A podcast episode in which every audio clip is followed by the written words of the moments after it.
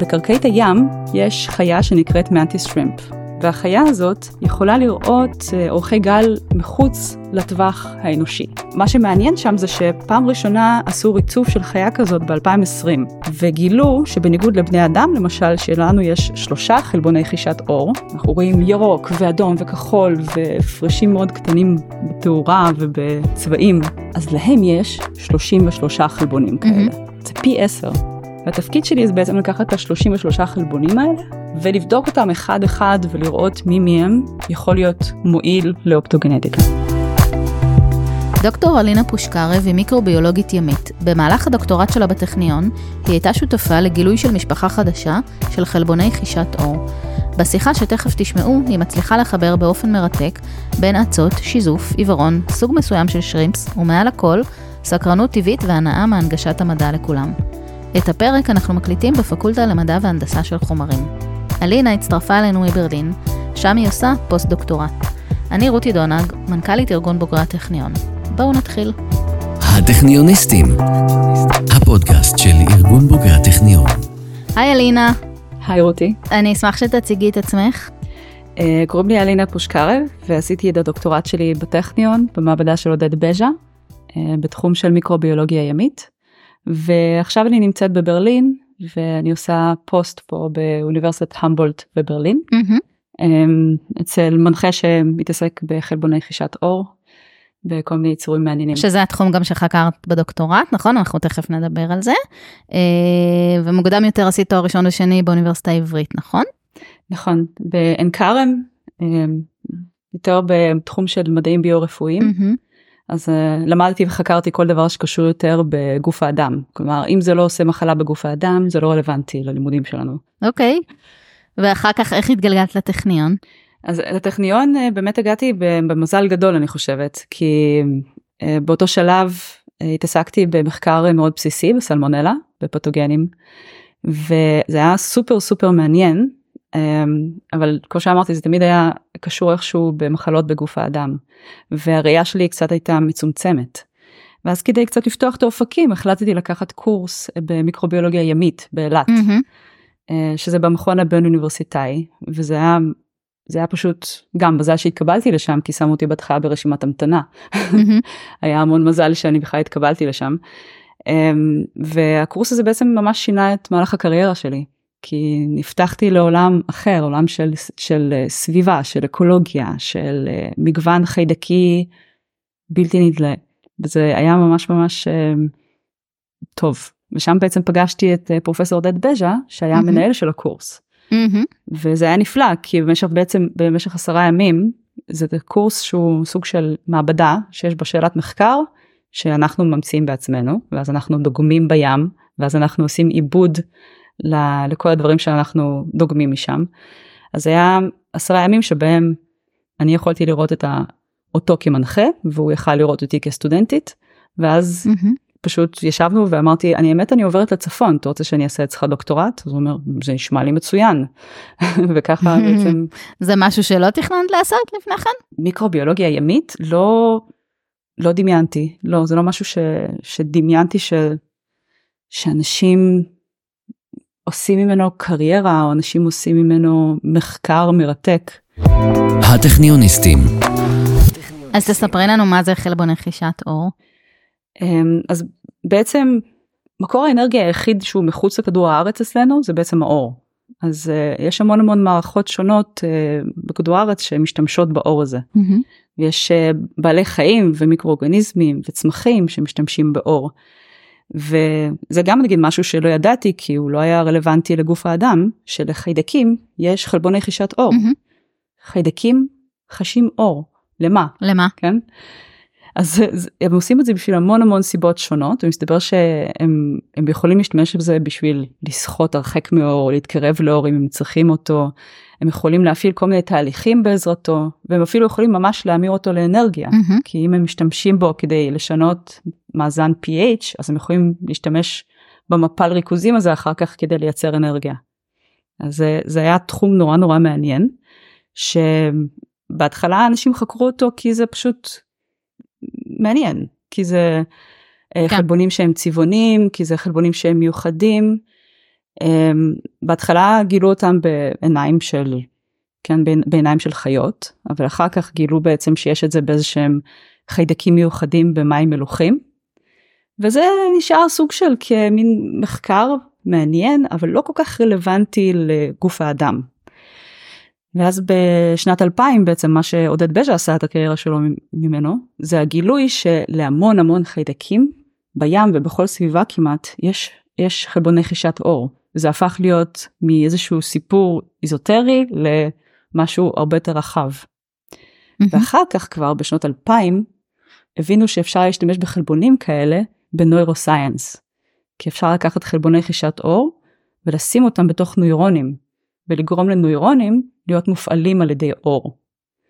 זה, זה היה ככה הלידה של תחום שנקרא אופטוגנטיקה mm-hmm. והתחום הזה הולך ומתפתח כבר כבר 20 שנה והוא ממש בככה חזית המדע.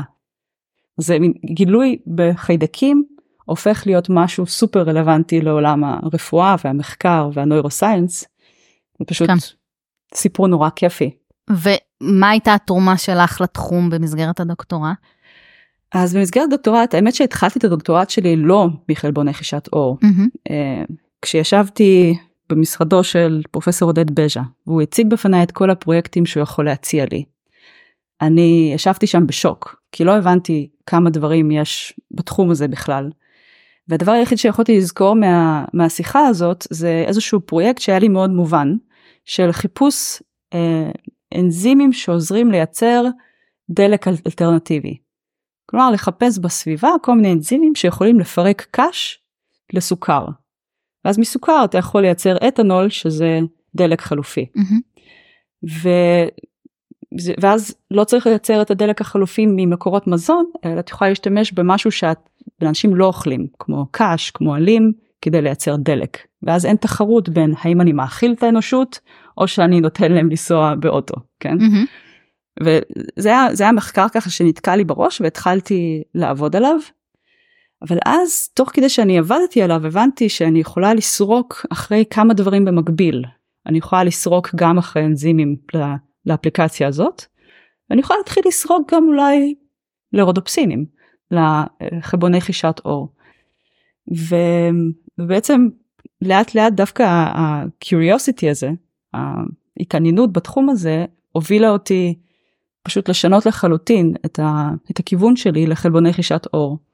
ויצרנו ביחד אה, שלושה, שלוש שיטות שונות שבהם אפשר אה, לחוש, אה, למצוא חלבונים כאלה של חישת אור.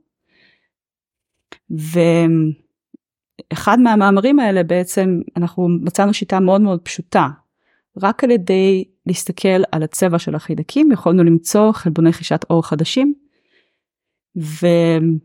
באופן מפתיע פתאום מצאנו איזשהו חלבון שכשהרצנו אותו במאגרי מידע העולמיים הוא לא היה שם. כלומר mm-hmm. הוא, לא, הוא לא היה חלק ממה שכולם מצאו עד אז. והבנו שבעצם יש לנו ביד אה, משפחה חדשה לחלוטין של חלבוני חישת אור ומשם זה, זה בעצם הפך למאמר בנייצ'ר והיה גילוי מאוד מאוד גדול. כי גילינו משפחה חדשה שנמצאת לא, לא רק בחיידקים, היא נמצאת בווירוסים, והיא נמצאת בארכאות, והיא נמצאת כאילו כמעט בכל ענפי עץ החיים. כל כמה זמן מגלים גילוי כזה? זה תדירות של אחת ל? אז הייתי אומרת שהגילוי בסדר גודל הזה זה היה בשנת 2000 כשעודד בז'ה גילה את, ה, את, ה, את הרודופסינים החיידקיים הראשונים. זה, זה אחת ל-20 שנה. גילוי, כן, הגילוי הקודם לפני עוד, לפני פרופסור דד בז'ה היה במשהו כמו נראה לי 70 ומשהו, 72. אז ככה כל 25 שנה מבינים גילוי כזה, זה היה מאוד מאוד מאוד כיף. אז איך זה היה להיות חלק מהדבר הזה? זה היה, זה היה, זה היה מרתק, כי בעצם זה, זה מרגיש נורא מצחיק, כי בדרך כלל כשמשהו כזה מתפרסם בנייצ'ר זה, זה התוצאה של עבודה של שנים והמון המון כסף שנשפך לתוך זה. אבל כאן היה בעצם זה מחקר שלא עלה הרבה כסף כי בעצם זה דיגום בכנרת, הפקת dna, יצירת איזושהי ספרייה בחיידקים, כן, שהם גם זולים, וסריקה, שזה כן זה לקח זמן סטודנט, כן, אני שסרקתי את זה. אבל בעצם מה שנחמד פה זה, זה שזה מחקר ענק שביחס לעלות שלו יש יחס ענק. זה, זה נורא נורא כיף. וגם אמ, להיות חלק מהתהליך הזה של, של וואו, חזר revision מ Nature, וואו זה נראה חיובי, כן? זה חגיגה. אחר כך עוד פעם שולחים את התיקונים, הם מקבלים את זה עוד חגיגה ואז זה מתפרסם אונליין ועוד חגיגה זה היה פשוט חגיגה של חצי שנה במעבדה. זה לא קורה לכל דוקטורנט נכון? אה, לא זה לא קורה לכל דוקטורנט ואני לא באמת לא לא ציפיתי שזה מה שיקרה. האמת שחלק מהחגיגות אני גם קצת פספסתי כי הייתי בחופשת לידה אבל חגגתי גם מהבית. Um, זה, זה מאוד מאוד מאוד כיף. כן. אז מה המשמעות באמת של גילוי כזה יש לזה משמעות יישומית? אז ברגע שגילו את המשפחה הזאת אנחנו בעצם פרסמנו את המשפחה הזאת בלי לדעת מה היא עושה. אנחנו בעצם גילינו מתג אור אבל אנחנו לא יודעים מה הוא מפעיל. ואז התחלנו להתעסק ביחד אנחנו ביחד עם כל מיני מעבדות שקפצו על, ה, על הרכבת אה, התחלנו לחקור מה זה יכול לעשות.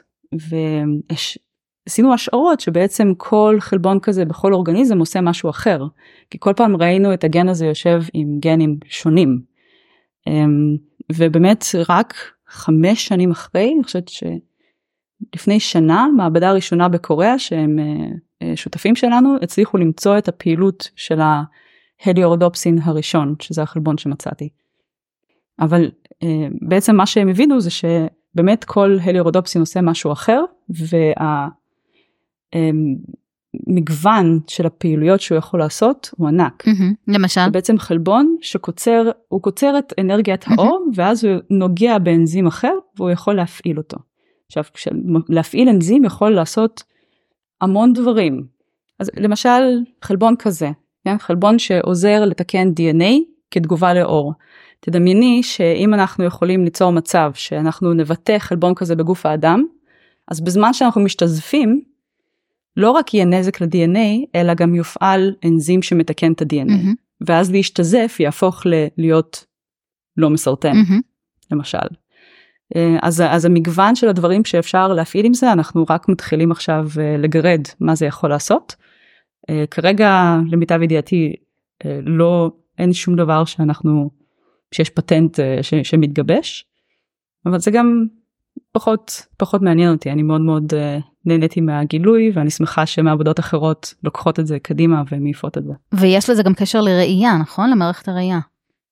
חלבון דומה uh, שיש לנו בעיניים הוא אחראי לראייה אז uh, יש חלבון כזה שמגיע מעצה שנקראת קלמידומונס והחלבון הזה אפשר להפעיל בעזרתו נוירונים והוא מגיב לאור.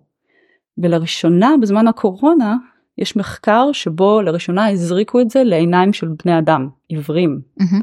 במטרה לגרום להם לחוש אור. ואני שמעתי הרצאה הייתי נוכחת בהרצאה מאוד מאוד קטנה של אנשים שהיו אחראים למחקר הזה זה היה מרתק כי בזמן הפוסט דוקטורט נסעתי לפריז כדי לעשות איזשהו קורס ושם עשו לנו הרצאה ממש ממש אינטימית לגבי המחקר הזה. הם סיפרו ש... את המחקר הזה התחילו בערך 12 איש שהזריקו להם mRNA של חלבון חישת אור מהצע ובגלל הקורונה לא כולם יכלו לבוא לעשות את הטיפולים החוזרים ואת הניסויים והכל ורק בן אדם אחד שבמקרה התגורר בפריז ששם נעשה המחקר mm-hmm. הוא זה שנשאר ובסוף המאמר הזה התבסס בסופו של דבר על בן אדם אחד. Mm-hmm. אבל הם הצליחו להראות שהבן אדם הזה שלא ראה בערך 47 שנה היה בחושך, הצליח לזהות דברים על שולחן. כלומר הם, הם עשו ניסויים מאוד מאוד פשוטים, הם לקחו שולחן לבן, הם שמו ספר שחור וראו האם הוא מצליח לזהות איפה הספר הזה נמצא. Mm-hmm.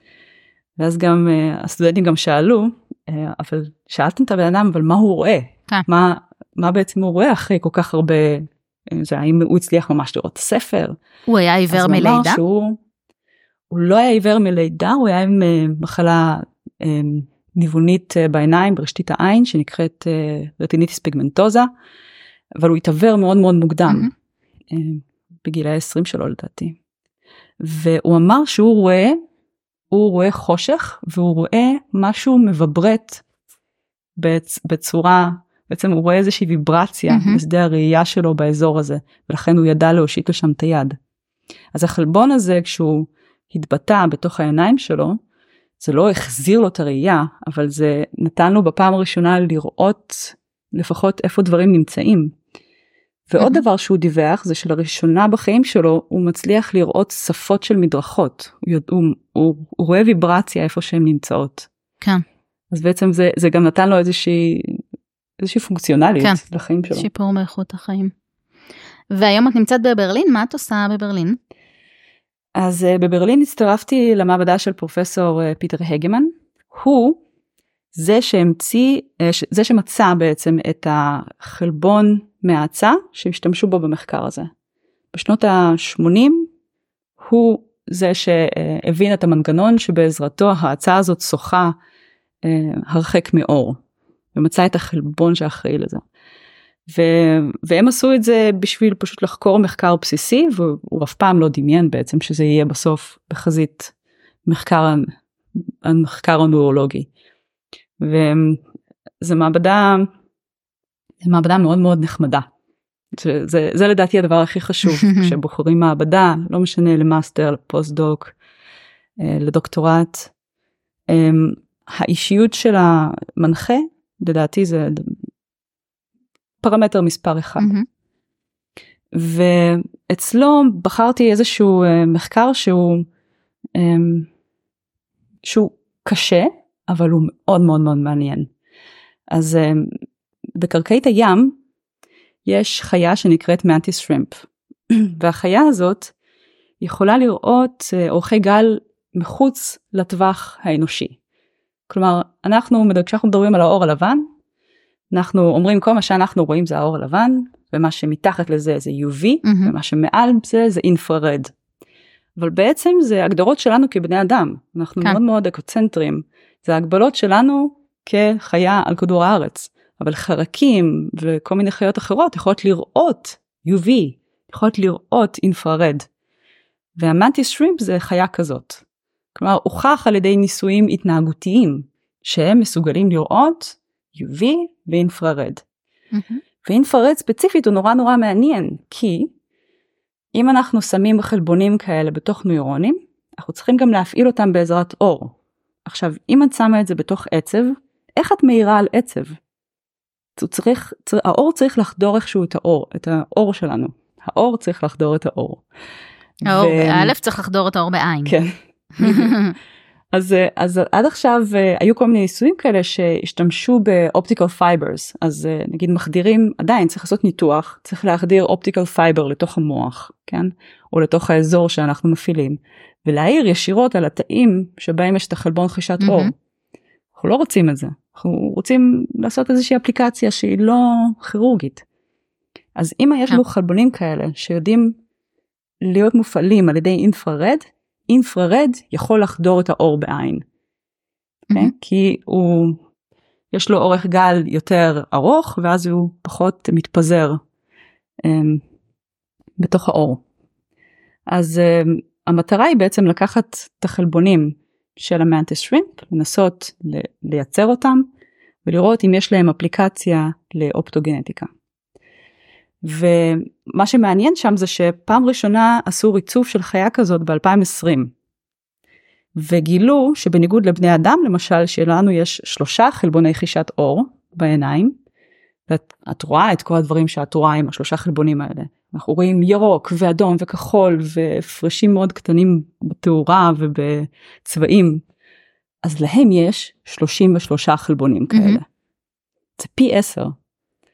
ו- והם הם משתמשים בזה בצורה גם מאוד מעניינת כי העיניים שלהם גם יש שם כל מיני פילטרים ספירליים והם יכולים להבדיל בין אור שמגיע מכיוונים שונים זה מאוד מאוד מורכב. והתפקיד שלי זה בעצם לקחת את ה-33 חלבונים האלה ולבדוק אותם אחד אחד ולראות מי מהם יכול להיות מועיל לאופטוגנטיקה. אז מה התוכניות שלך להמשך? Uh, התוכנית להמשך זה זה בעצם לחזור לארץ, לחזור לארץ שנה הבאה ולהתחיל להתראיין למקומות. אמ, באקדמיה. אני מאוד מקווה ש... כן. אני מאוד מקווה ש... שהמחקר הזה אה, באמת ימריא. אנחנו, אני שמחה לדווח שהצלחנו. זה, זה מאוד קשה לבטא חלבונים כאלה. חלבונים מ- מחיידקים הרבה פעמים הרבה יותר קל לבטא, אבל חלבונים מחיות הם מאוד מאוד מאוד קשים לביטוי.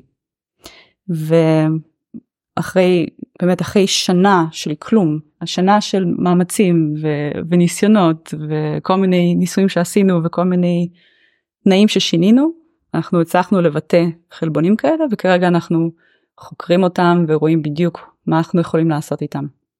זה בעצם הפעם הראשונה שמישהו הצליח לבטא חלבונים מהחיה הזאת, שהעולם המדעי מתעסק עם החיה הזאת כבר המון המון שנים, מהמם. כי הם מאוד מאוד מעניינים. הם מאוד, אה, יש להם פאנץ' מאוד חזק, הם, הם בעצם אוכלים צדפות והם עושים את זה בעזרת מכה שהם נותנים לצדפות, שהיא כל כך חזקה שהיא יוצרת ואקום וניצוץ מתחת ל, לים. אמ, גם אנשים שמתעסקים באקוסטיקה תת ימית ממש ממש סובלים מהחיה הזאת כי היא עושה להם בעיות. אה, היא עושה המון המון רעש לכל מי שמתעסק באקוסטיקה תת ימית. ואני מקווה מאוד שזה הולך להיות מחקר ש... שיקח אותנו גבוה. ואת גם פיזית רואה את זה בים? את הולכת אה, לראות אותם אה, במו עינייך? לא. אני היום בעולמנו כיום אמ, אנחנו לא צריכים לגעת בחיה בשביל לחקור אותה. ברגע שיש לנו את הריצוף הגנטי של כל החיה, אנחנו פשוט הולכים אונליין, אנחנו בוחרים את הגן שאנחנו רוצים לעבוד איתו, אנחנו שולחים את זה לחברה, אנחנו מקבלים חזרה מבחנה עם DNA סינתטי, אמ, מה שנקרא ויגן. DNA סינתטי ויגן, ואנחנו יכולים לחקור את זה במעבדה בלי לגעת בחיה או לעשות לה שום נזק. אז אה, בחוץ לזה כמובן שאני כמיקרוביולוגית ימית אני מאוד מאוד אוהבת לצלול מהמם. אז, אה, אז אני כן אולי רואה אותם כשאני צוללת אבל במהלך המחקר שלי במיוחד בברלין שאין בים אה, לא אני לא נוגעת בחיות. חוץ מ... חוץ מ... אה, ככה להסביר את הדברים ברמה האקדמית, את גם עוסקת קצת בלהנגיש את זה לקהל, נכון? אה, כן אני רואה בזה המון המון שליחות אני חושבת שככל שאנחנו מתקדמים ככה באקדמיה אנחנו קצת קצת מאבדים את, ה, את השפה הנגישה. וחשוב ממש להילחם בזה בצורה אקטיבית. ואני לא אני לא אגיד שאני תמיד מצליחה בזה אמ, אבל אני מאוד אוהבת לק- לקחת פרויקטים שבהם צריך להנגיש דברים כאלה. למשל מדע על הבר או לעשות איזה שהם אה, תחרויות של הנגשת מדע או אה. לבנות מצ, מצד למוזיאון שזה משהו שעשיתי כאן בברלין אה, בשביל להבין ולהיות מחובר לפער שיש בינינו לבין ה, אה, לאוכלוסייה הכללית. מה באמת הפער? הפער הוא אנחנו כל כך רגילים לדבר בשפה מסוימת שבאיזשהו שלב אנחנו נהיים מנותקים בזה שאנחנו משתמשים במילים שאנשים לא מבינים בכלל. ואז ברגע שהם לא מבינים הם, והם לא מצליחים להבין את המחקר שאנחנו עושים אז זה מפספס המון מזה זה, מהמם. זה גם מפספס אנשים שיכלו להיות אה, שיכלו ללכת לאקדמיה שיכלו ללמוד את הדברים האלה. או שהאנשים האלה אחר כך אולי יכולים להפוך למקבלי החלטות ואם הם לא מהמם. מבינים את המידע שאנחנו עושים, הם יכולים גם להיות אחר כך במקומות שהם אלה שיסגרו את הברז גם על האקדמיה. זה נורא נורא חשוב. זה דורש מיומנויות אחרות? זה דורש פיתוח מיומנויות אחרות, כן. אמ, אבל המיומנויות האלה הן מצוינות גם לא רק להנגשת מדע לציבור הרחב, זה מצוין לכנסים, זה מצוין ל- להציג את העבודה שלך גם לקולגות שלך. גם אנשים שעובדים ביחד איתך, הרבה פעמים, אם אתה תתפוס אותם ותגיד, היי, על מה אני עובד? אתה תגלה שהם לא יודעים להסביר על מה אתה מהמם. עובד. וזה זה תקלה. כי בעצם אם אנחנו לא מצליחים לדבר אחד עם השני בצורה ברורה, אנחנו גם לא נוכל ליצור שיתופי פעולה. אפילו עם השכן שלנו במסדרון ממול. כן. ואת יודעת, פתאום לפעמים אה, יש איזה סטודנט שמסיים אה, עושה סמינר סיום. ואז פתאום מישהו מהמחלקה אומר בואנה אני אני יודע לעשות את זה ואת זה למה בעצם לא לא עשינו זה יכולתי להרים לכם את המאמר. וזה זה, זה בדיוק אחד מהדברים האלה. ומה שלמשל נחמד בטכניון זה שגיליתי שיש לנו יש לנו פה פקולטה שלמה של שמתעסקת בתקשורת מדע. כן, ו- פקולטה לחינוך. זה וזה נגיד זה זה דבר ש, שאני גיליתי כנראה רק בזכות זה שפרסמתי מאמר גבוה. אין, אין כן. בינינו קשר. אנחנו כאילו, אני- אני נציין את על- אה, פרופסור אה, איילת ברם צברי שמתעסקת. בזה פה. כן אני אני מעריצה גדולה כן אני מאוד מאוד רוצה להמליץ לאנשים לצאת מהקופסה להוציא את האקדמיה מהקופסה. אה, השתתפתי באיזשהו כנס לפני כמה שנים שהקים פרופסור מתל אביב דווקא פרופסור עודד רחבי. היה לו vision לעשות מהמם. כנס שהוא שונה מכל כנס אחר שאי פעם נעשה והוא קרא לזה וודסטוק ביו. כאילו לעשות וודסטוק ביולוגי. וזה היה פשוט רעיון מהפכני כי לכולם היה רק בין 5 ל-10 דקות לעשות הרצאה היה מותרת רק שקופית אחת. אמ, היה אפשר לעשות להשתמש בעזרים היה צריך להנגיש את זה לכולם. ומה שהיה מעניין גם זה שאתה לא ידעת מתי אתה עולה לבמה. היית צריך לבחור שיר וכשהשיר הזה מתנגן אתה צריך לרוץ לבמה ולהתחיל את ההרצאה שלך. וזה היה אחת החוויות הכי מהממות שהייתי בהם. איפה זה היה? אה, זה היה בתל אביב, הם שכרו את אה, מוזיאון הטבע החדש, וברגע שהוא הוא התחיל לחפש מימון לדבר הזה, אנשים כל כך נדלקו שהוא הוא גייס המון המון מימון והפיק כנס, וזה היה שנייה לפני הקורונה, זה היה ממש, חודש אחרי זה הכל התחיל להיסגר. וזה היה מרתק לראות את זה ואני אני חושבת שאנשים צריכים לפתוח את הראש ולהתחיל לעשות כניסים בצורה אחרת. ולעודד אנשים um, לדבר ולהראות דברים ולעשות uh, לצאת לצאת מהקופסה. אני הנחת, עשיתי איזה הרצאה באיזה כנס סופר סופר סופר משעמם פה בברלין שהזמינו אותי לדבר עליו. זה האגודה הפיזיולוגית הגרמנית והאוסטרית. קשה לי לתאר את, ה, את רמת השמימות. זה נשמע. והזמינו אותי לדבר שם כי היו חברים שהם אה, היו צריכים לארגן סשן ואמרתי מה אכפת לי. זה לא זה לא בדיוק קולגות שלי אה, בכנס הזה. ונתתי להם הרצאה על, אה, על חישת אור ועל הכל והיו שם בדיחות כן היו שם דימויים היה שם מודל ומה שמעניין זה שאחר כך בערב אני מדברת בדיוק אה, בשולחן עם כמה חברים לגבי הקונספט הזה של הרצאות יותר מחוץ לקופסה וניגשת אליי סטודנטית גרמניה והיא באה והיא אומרת לי אני כל כך מודה לך אני לקחת הייתי בהרצאה שלך זה היה לי נורא נורא כיף ואמרתי אני הולכת לעשות את ההרצאה שלי באותו כנס גם ככה. היא אמרה ואנשים צחקו אנשים באו אחר כך אליי והם כל כך נהנו מההרצאה והיא אמרה שבעצם זה נתן לה את האומץ לעשות את זה בהרצאה שלה. והיא תיקח את זה קדימה וזה בדיוק ה, מה שנקרא insemination של לעשות אה, זה, זה לזרוע את האומץ באנשים לצאת מהקופסה ולעשות דברים בצורה שונה אני חושבת שכולם רק ירוויחו מזה.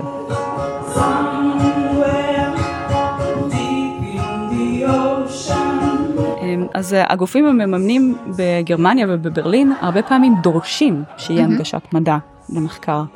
ובמסגרת זה היה לי את ההזדמנות ואת הפריבילגיה אמ, בעצם לעשות מופע אה, בברלין במה שנקרא science slam. זה איזושהי תחרות בין פוסט דוקטורנטים ודוקטורנטים שיש להם 5 עד 10 דקות לה- להראות את המחקר שלהם לקהל הרחב. אה, עושים את זה בדרך כלל באיזשהו אולם אירועים כזה כמו אה, של הופעות אה, בעצם. ושם המצאתי איזשהו שיר לגבי המנטיס שרימפ, עליתי עם יוקיללי, היה לי לדים, היה לי. פרפרים בשיער, ועשיתי הרצאה ושיר על הבמה וזכיתי להיות בעצם כוכבת רוק לעשר דקות. זה היה מצחיק כי מדע. השתמשתי בהרצאה הזאת כדי כאילו במהלך ההרצאה גם אני אוהבת לערב את הקהל אז למשל אני מסבירה להם שאם הם מדליקים את ה flashlight בטלפון שלהם והם מעבירים אותו דרך האצבע אז האצבע נהיית אדומה נהיית אדומה כי רק האורך הגל האדום חודר את האצבע. ו... ואז, ואז בעצם כשעשיתי את השיר אז ביקשתי מהם לעשות לי גם אה, גם flashlights אז ככה זכיתי ממש לחוויה המלאה של rockstar זה היה נורא נורא נורא כיף.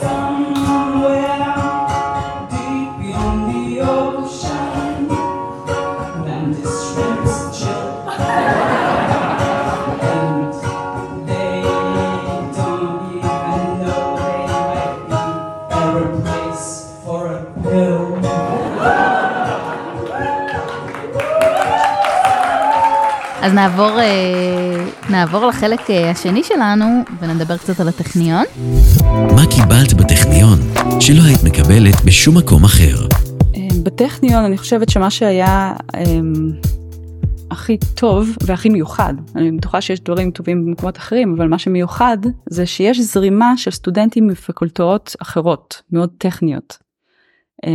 מגיעים אנשים סקרנים, נגיד מהפקולטה להנדסת חשמל, כן? מהמ. שפתאום מסקרן אותם ביולוגיה והם רוצים לעשות איזה פרויקט או שהם רוצים לעשות איזשהו קורס. ואז הם נחשפים לשאלות ביולוגיות שהם בחיים לא היו נחשפים אליהם. ואנחנו נחשפים לשיטות ולדברים שהם תורמים לנו.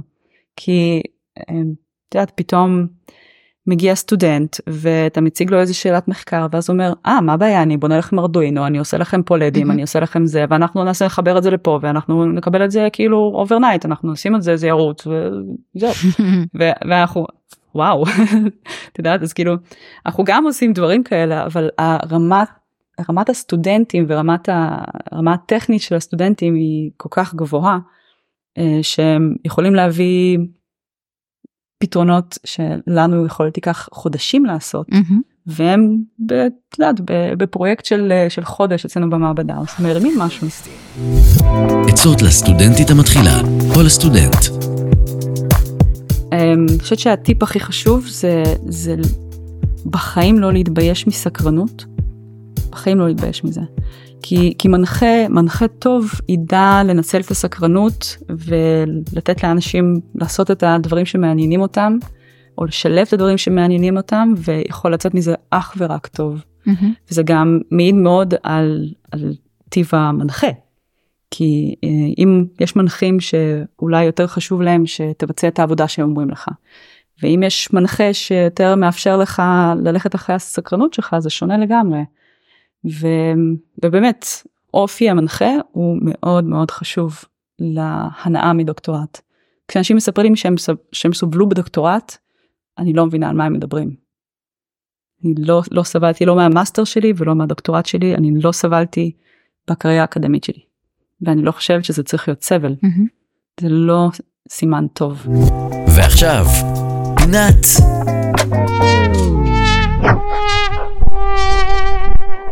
הכישלון. אז uh, היה מלגה, היה מלגה ש, um, שרצו להגיש אותי אליה, mm-hmm. מלגה מאוד מאוד מאוד גדולה, ומאוד מאוד משתלמת ומאוד מאוד יוקרתית. ובאותו שלב היה לי uh, חלום מאוד מאוד גדול um, לעשות פוסט דוקטורט בתחום קצת שונה. אני רציתי לעשות פוסט דוקטורט, um, זה גם חלק היה, היה חלק מדרישות המלגה, לעשות משהו שונה לחלוטין. מהדוקטורט. וחשבתי אולי ללכת אחרי החלום שלי לעשות קריירה אקדמאית יותר בתחום של גנטיקה פורנזית. Mm-hmm. שזה בעצם כל ה-CSI ובדיקות כן. DNA ופענוח פשעים. אז היה לי חלום לעשות אה, פוסט דוקטורט אמ, בתחום של פיתוח שיטות חדשות. כי זה נורא מצחיק בעיניי שאנחנו בעצם Start-Up Nation, אבל אה, פיתוחים של דברים בפורנזיקה, ספציפית בזה, אנחנו מקבלים מבחוץ והתחום הזה מאוד לא, לא מפותח פה ואין כל כך את הקשר בין האקדמיה לבין אה, גנטיקה פורנזית יישומית. והכישלון שם היה שבעצם נכשלתי בלהבין שהקשר הזה בין האקדמיה לתחום הזה אה, הוא קטוע קצת בכוונה. אה, בעצם יש מימונים שקשורים בפלילים בתחום הפלילי mm-hmm. ויש מימונים שקשורים באקדמיה והם לא מתערבבים. ומבחינת אה, גופים מממנים כאלה הם רוצים לממן מחקר בסיסי שהוא לא בהכרח מעשי. ו, וזה זה אני חושבת שהסיבה שבגללה לא קיבלתי את המלגה הזאת הייתה כי בעצם יריתי רחוק מדי מהאקדמיה. אבל זה, זה עדיין איזשהו חלום שנשאר בי ואני חושבת שזה זה קשר שחייב להיות בארץ. את רואה איזשהו קשר ש... למלחמה שעכשיו אה, היו צריכים המון בטח. ידע בתחום? בטח, כן. אני חושבת ש... אבל יש לנו ב- בישראל יש לנו את השיטות קיבלנו את השיטות אני חושבת לעשות את כל מה שצריכים לעשות ו... והמכון הפורנזי בישראל הוא, הוא, הוא מדהים mm-hmm. מדהים אני פשוט הייתי רוצה לראות יותר את הקשר בין אקדמיה למכון הפורנזי כדי שישראל גם תוביל בתחום הזה mm-hmm. ותהיה בפרונטיר ותפתח שיטות בעצמה זה, זה אני חושבת שזה משהו שיכול להיות מאוד מאוד טוב. ועכשיו השראה טכניונית. יש סטודנט במעבדה של עודד בז'וס שמאוד מאוד ראוי לציון. אה, זה סטודנט שהמשיך כמה פרויקטים שאנחנו התחלנו והוא עם יצירתיות ומחשבה מאוד פשוטה לקח את זה למקומות מדהימים. אה, קוראים לו אריאל חזן, אריאל חזן מהעבודה של עודד בז'ה והוא גם עכשיו פרסם בנייצ'ר כי הוא מצא איזושהי שיטה מאוד פשוטה אה, לאפשר לחלבונים של חישת אור לצוד את המרכיבים שדורשים להם בשביל לעשות את הפעולה שלהם. ו- וזה היה רעיון שלו, רעיון מקורי, רעיון פורץ דרך, פשוט. וזה כל כך כל כך השתלם. אמ, וגם יכול להיות שאתם מכירים אותו יותר מהתחום של אנטארקטיקה כי הוא גם זכה לנסוע לאנטארקטיקה. Mm, נכון. אה, לדגום אז אה, קראתי עליו. אני חושבת שהוא סטודנט שאני מאוד מאוד מקווה שיישאר באקדמיה עוד הרבה שנים. אמ, יש לו רעיונות מבריקים ומאמינה שילך מאוד רחוק. תודה רבה, היה לנו לעונג. תודה רבה לכם, זה היה כיף. הטכניוניסטים, זמין להאזנה בספוטיפיי, דיזר, אפל פודקאסט, גוגל פודקאסט ובאתר ארגון בוגרי הטכניון. הטכניוניסטים